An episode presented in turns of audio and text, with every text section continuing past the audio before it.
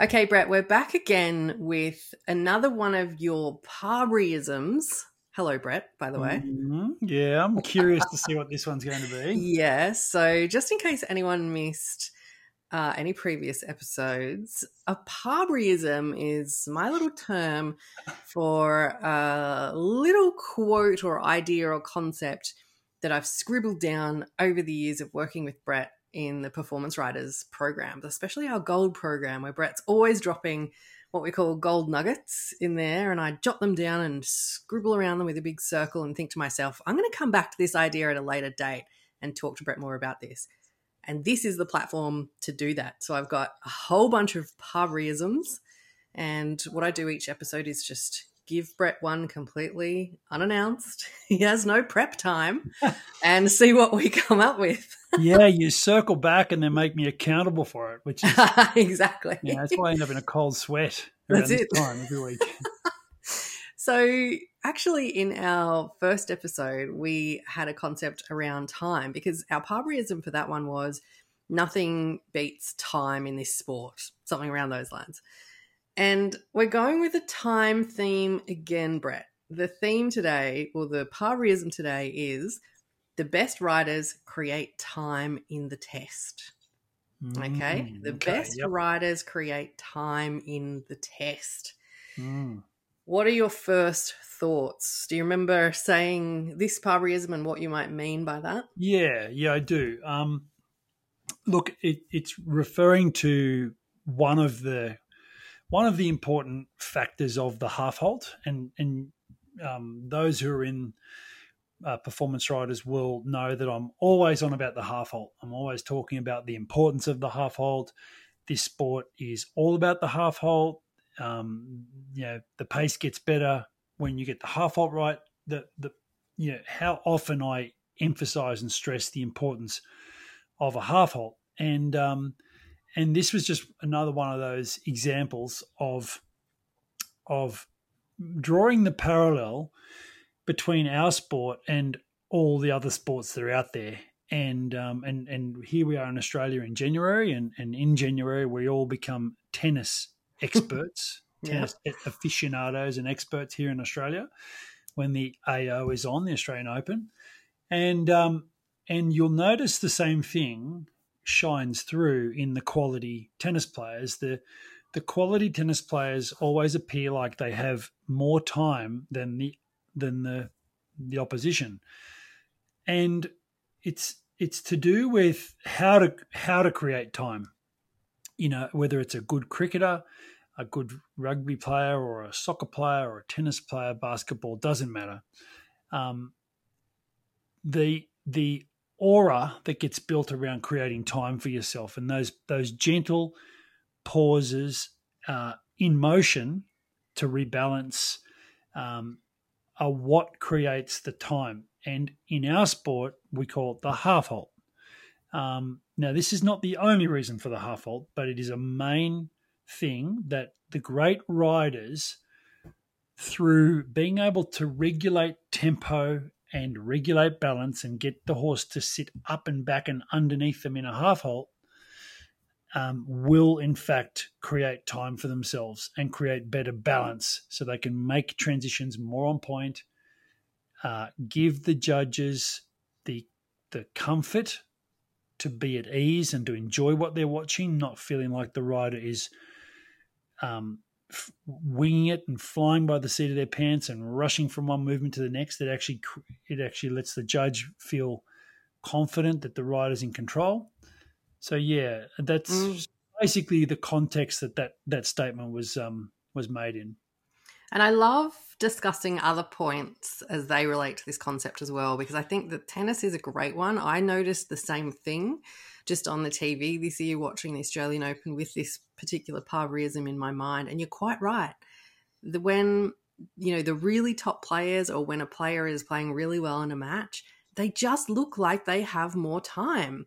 It looks the, the ball is going just as fast, but somehow they've created more time for themselves, whether it's being in the right balance, just like we want our horses, or you know, in positioned themselves in the right place in the court. Mm. Can we go a little bit more into what this looks like? Like, how can we spot a rider that is good at creating time for themselves in the test? Yeah, look, I mean, it'll look like the appearance will be that the rider doesn't look rushed. Everything looks in balance.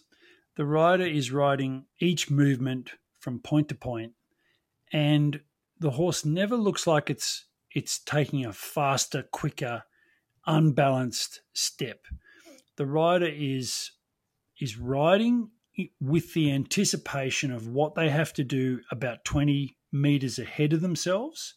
So even though they're in a movement, they might be anticipating what's going to happen in 20 meters' time, and they're starting to get the horse prompted and cued to the half halt so that when they finish the movement, they, they look like they're already ready for the next movement, if that makes sense. Mm. So the the half halt and the anticipation of the rider of what is coming, and let me just branch off there.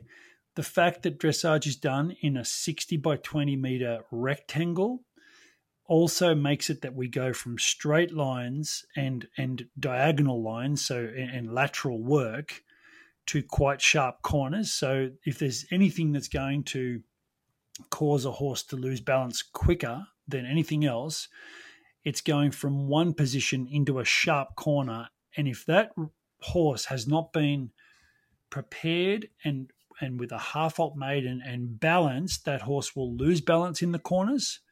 So it, it to a trained eye, the rider who's riding, creating time, making the half halts in the right moments, keeping the horse balanced, it sticks out. It's very obvious mm. to see because it'll be it'll show up in the movements, it'll show up in some of the lines of the tests, and it will particularly show up in the corners. So that that's where it is. But but you know to to do this and to be able to create create the time, you have to master the half halt, and that's what I'm trying to get at with with the riders in the program is what are the ingredients of the half halt. Now there's probably another podcast, but the the half halt is um, it is what make makes dressage happen. It is the it is the the one common thing that all horses above the level of intermediate one, so going into that medium tour, into A into B, and into the big tour, into two Grand Prix special freestyle, that big tour, all horses at that level need to have some understanding of the half halt.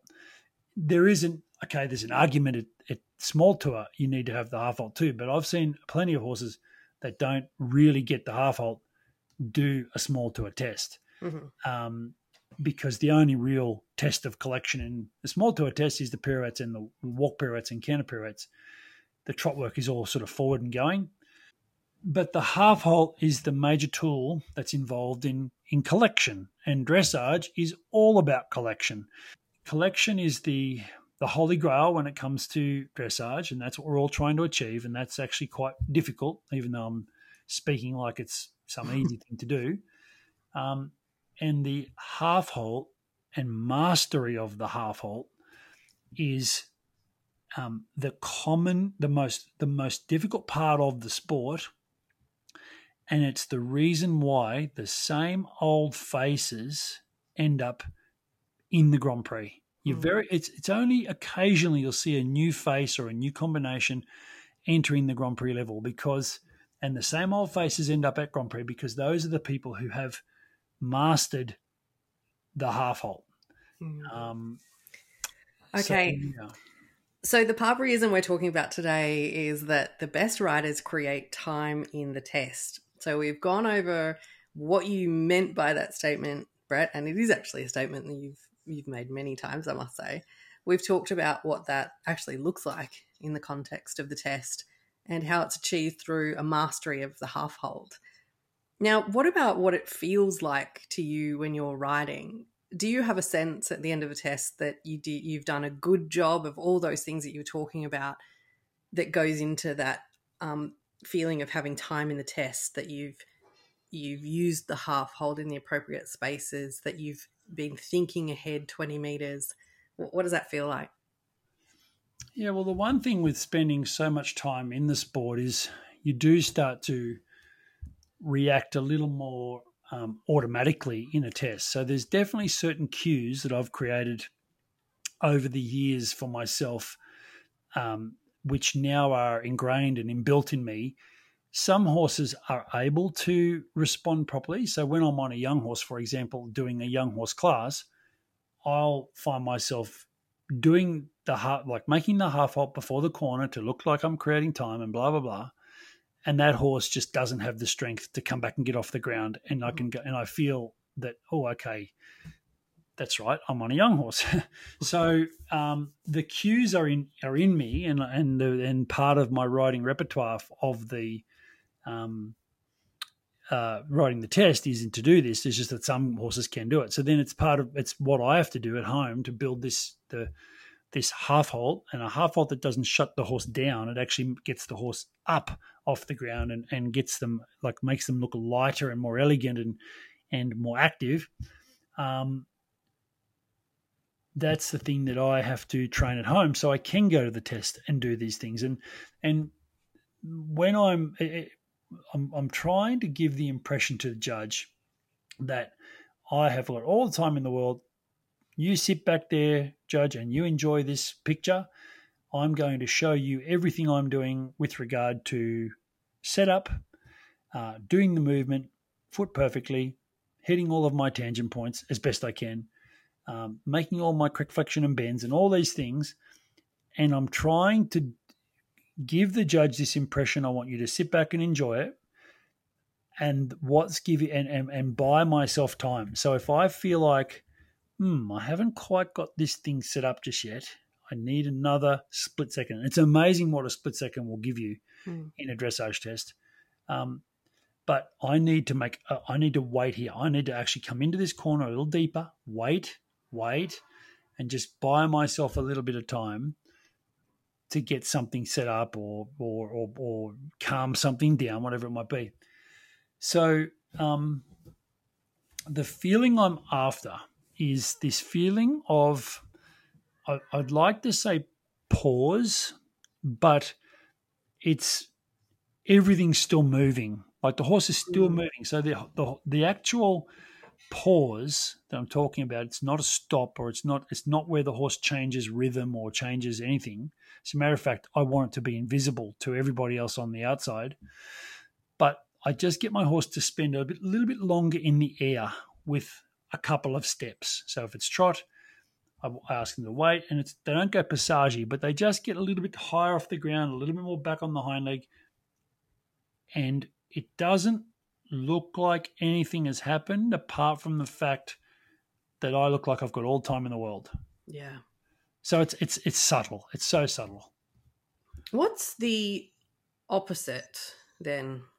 What does it look like when we're not achieving that sense of having all the time in the world?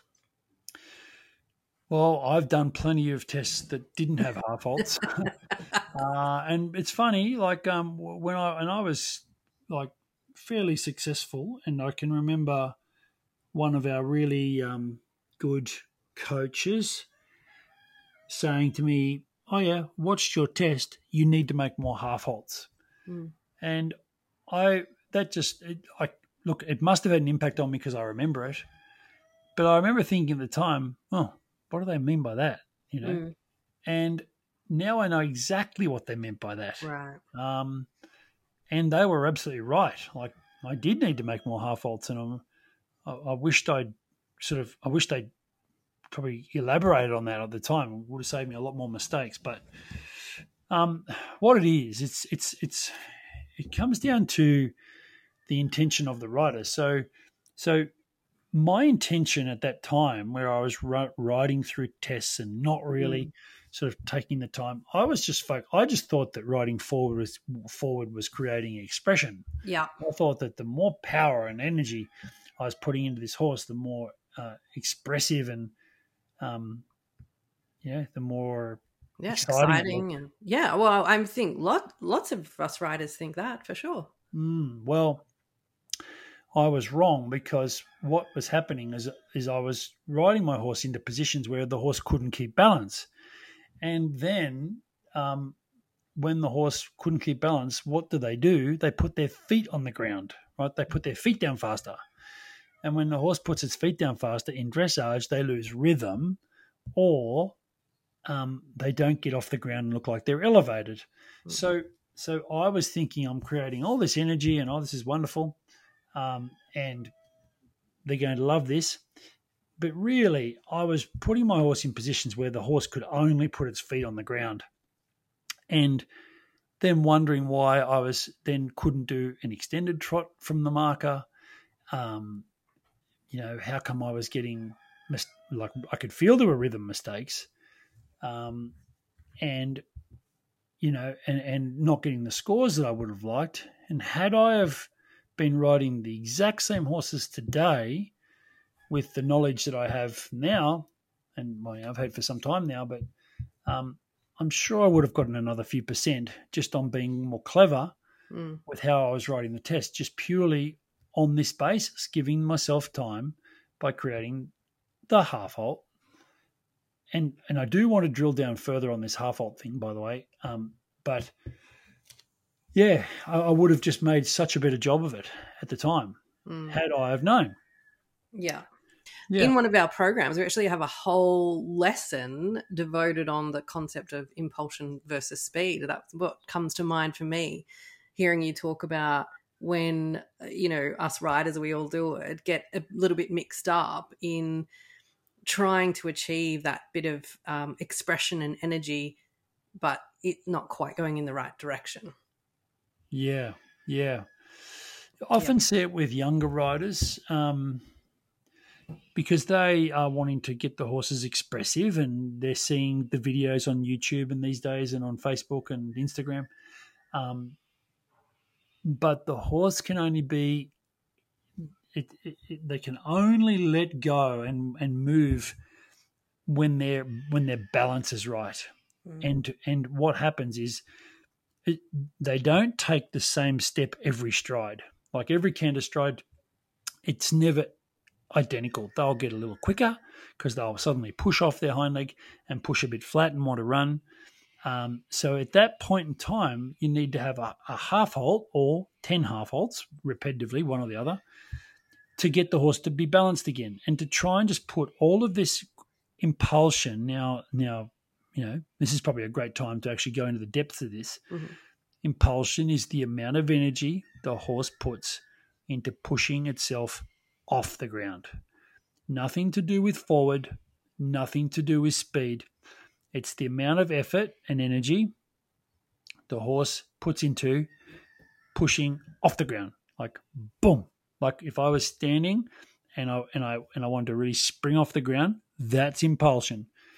So sometimes it needs to be ridden forward like that, pop up, let's go, to create a reaction. But the reaction is not actually impulsion. That's just to get a reaction. Mm. The idea is to then come back, try and create the same thing, the reaction, but have it within balance so you can create impulsion. And it's important that that you cannot make a half halt unless you've got the horse in front of you of, of you with impulsion. Because at the end of the day, you can't collect something that's behind you and you can't ride something forward that's running away from you. Mm. So it's got to be the horse got to be in front of you and in your rhythm or in your half halt, and that is then the sweet spot. So the idea is that when you make the half halt, the horse doesn't get behind you, slow down, get closer to the ground, do less, all of these things. And at the same time, we don't ride them forward past where we would make a half halt and just hang on to the front of them and let them let them drag us around. Mm. So there's this sweet spot in the middle, which in I'm sure the people listening to this who are in performance riders um, have, who have been there for quite a while will know as what we call like the box. Yeah. There's this kind of a space underneath us, which is a sweet spot where the horse is in front of us with energy, with impulsion, um, and on and in our rhythm. And that's when we take some aids off because that's the place we want the horse to keep searching for. And as we know, good horse people, um, training horses is all about pressure and release. So it's about the release of pressure when the horse is in this space, this sweet spot, um, and then getting better at noticing when the horse tries to get out of the sweet spot because that sweet spot's pretty hard for the horse to stay in. Um, noticing, correcting, le- disappearing. Mm. Then the horse tries to get out, reappear, correct, disappear. And trying to disappear to relax pressure to reward the horse. Um, and then ultimately over time, spend more time doing nothing. And you know, the underlying philosophy of dressage is to try and make it look easy. And you'll only make it look easy if you spend time, yeah, more time doing nothing Mm. or little. So, apart from watching your tests, of course, or the ones that you feel like you've succeeded in this uh, ability to create time in the test, off the top of your head, can you think of other riders that you think do a really good job of this that we can keep an eye out for? Look, on the international scene, nearly all of those top riders, Mhm. you know, f- from all countries, there would be very, very few that are in those major shows that don't understand the half halt. Um, s- some of them don't have the horse in front of them, probably to the level where the best riders in the world do. Mhm. You know, in front of them, meaning actively in front of their actual leg and with impulsion and energy.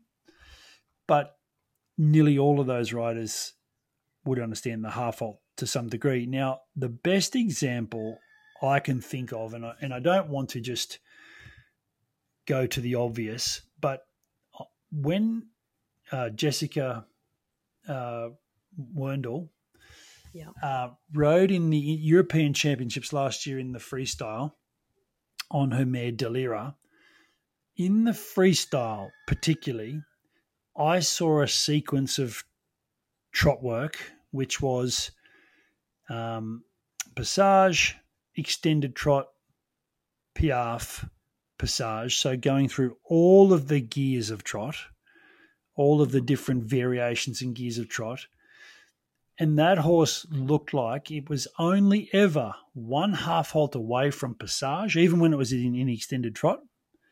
Mhm. And even when the horse was in piaffe, it looked like it was only ever one leg aid away from extended trot. It just looked so in the box and so well balanced and beautifully trained so that Jessica could give the signal and the horse was able to go from one trot to the next without a rhythm mistake, a balance mistake, a resistance against the hand. Now, that's the ultimate right there.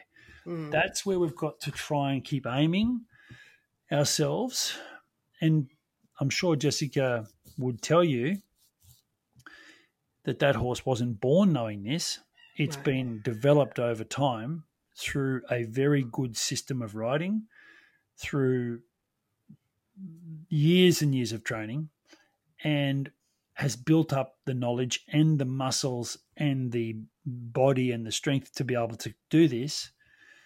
Um, and that's as good of an example as I've seen of exactly what we want. Now, whether whether um, people like that horse or not, you cannot you cannot um, not enjoy the training. The training has been sensational on that horse.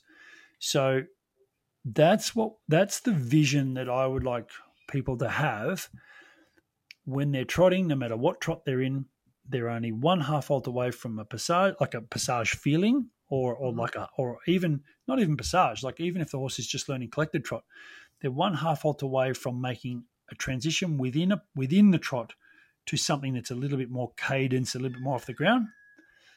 And then when the horse is back underneath them, they're only one leg aid away from a forward step. And then as they train, they'll just keep increasing the scope of that of that trot. And and look, it all it it all sounds complicated, but it's it's got to be very easy. It's got to be very simple. Mm. And, that, and, that, and I'll, even though the nitty gritty of these things are complicated, like you know what aids and here and yeah, um, the concept of making the half halt, creating the time, getting the half halt to be the the thing that creates expression, height off the ground, time in the air. Um, that that is the tool that then becomes the the way to show the judges that you've got all the time in the world. Mm. And like that tennis player, I'm not sure what it is in the tennis world. I'm sure there's an equivalent. Yeah. Um, whether it's getting their feet in position quick, quicker or anticipating when the other person hits the ball where it's going to go, I don't know. But there's a reason why some players have more time than others. And um, it, it, would be something similar. It'd be to do with balance, it'd be to do mm. with timing, it'd be to do with some form of anticipation. And, and, um, yeah, and you'll notice that all top sports people and even, to be honest, top businessmen just generate this aura of time. Yeah. All the time in the world. Well, thank you, Brett, and I look forward to catching up again soon for our next Parberyism. Look forward to it.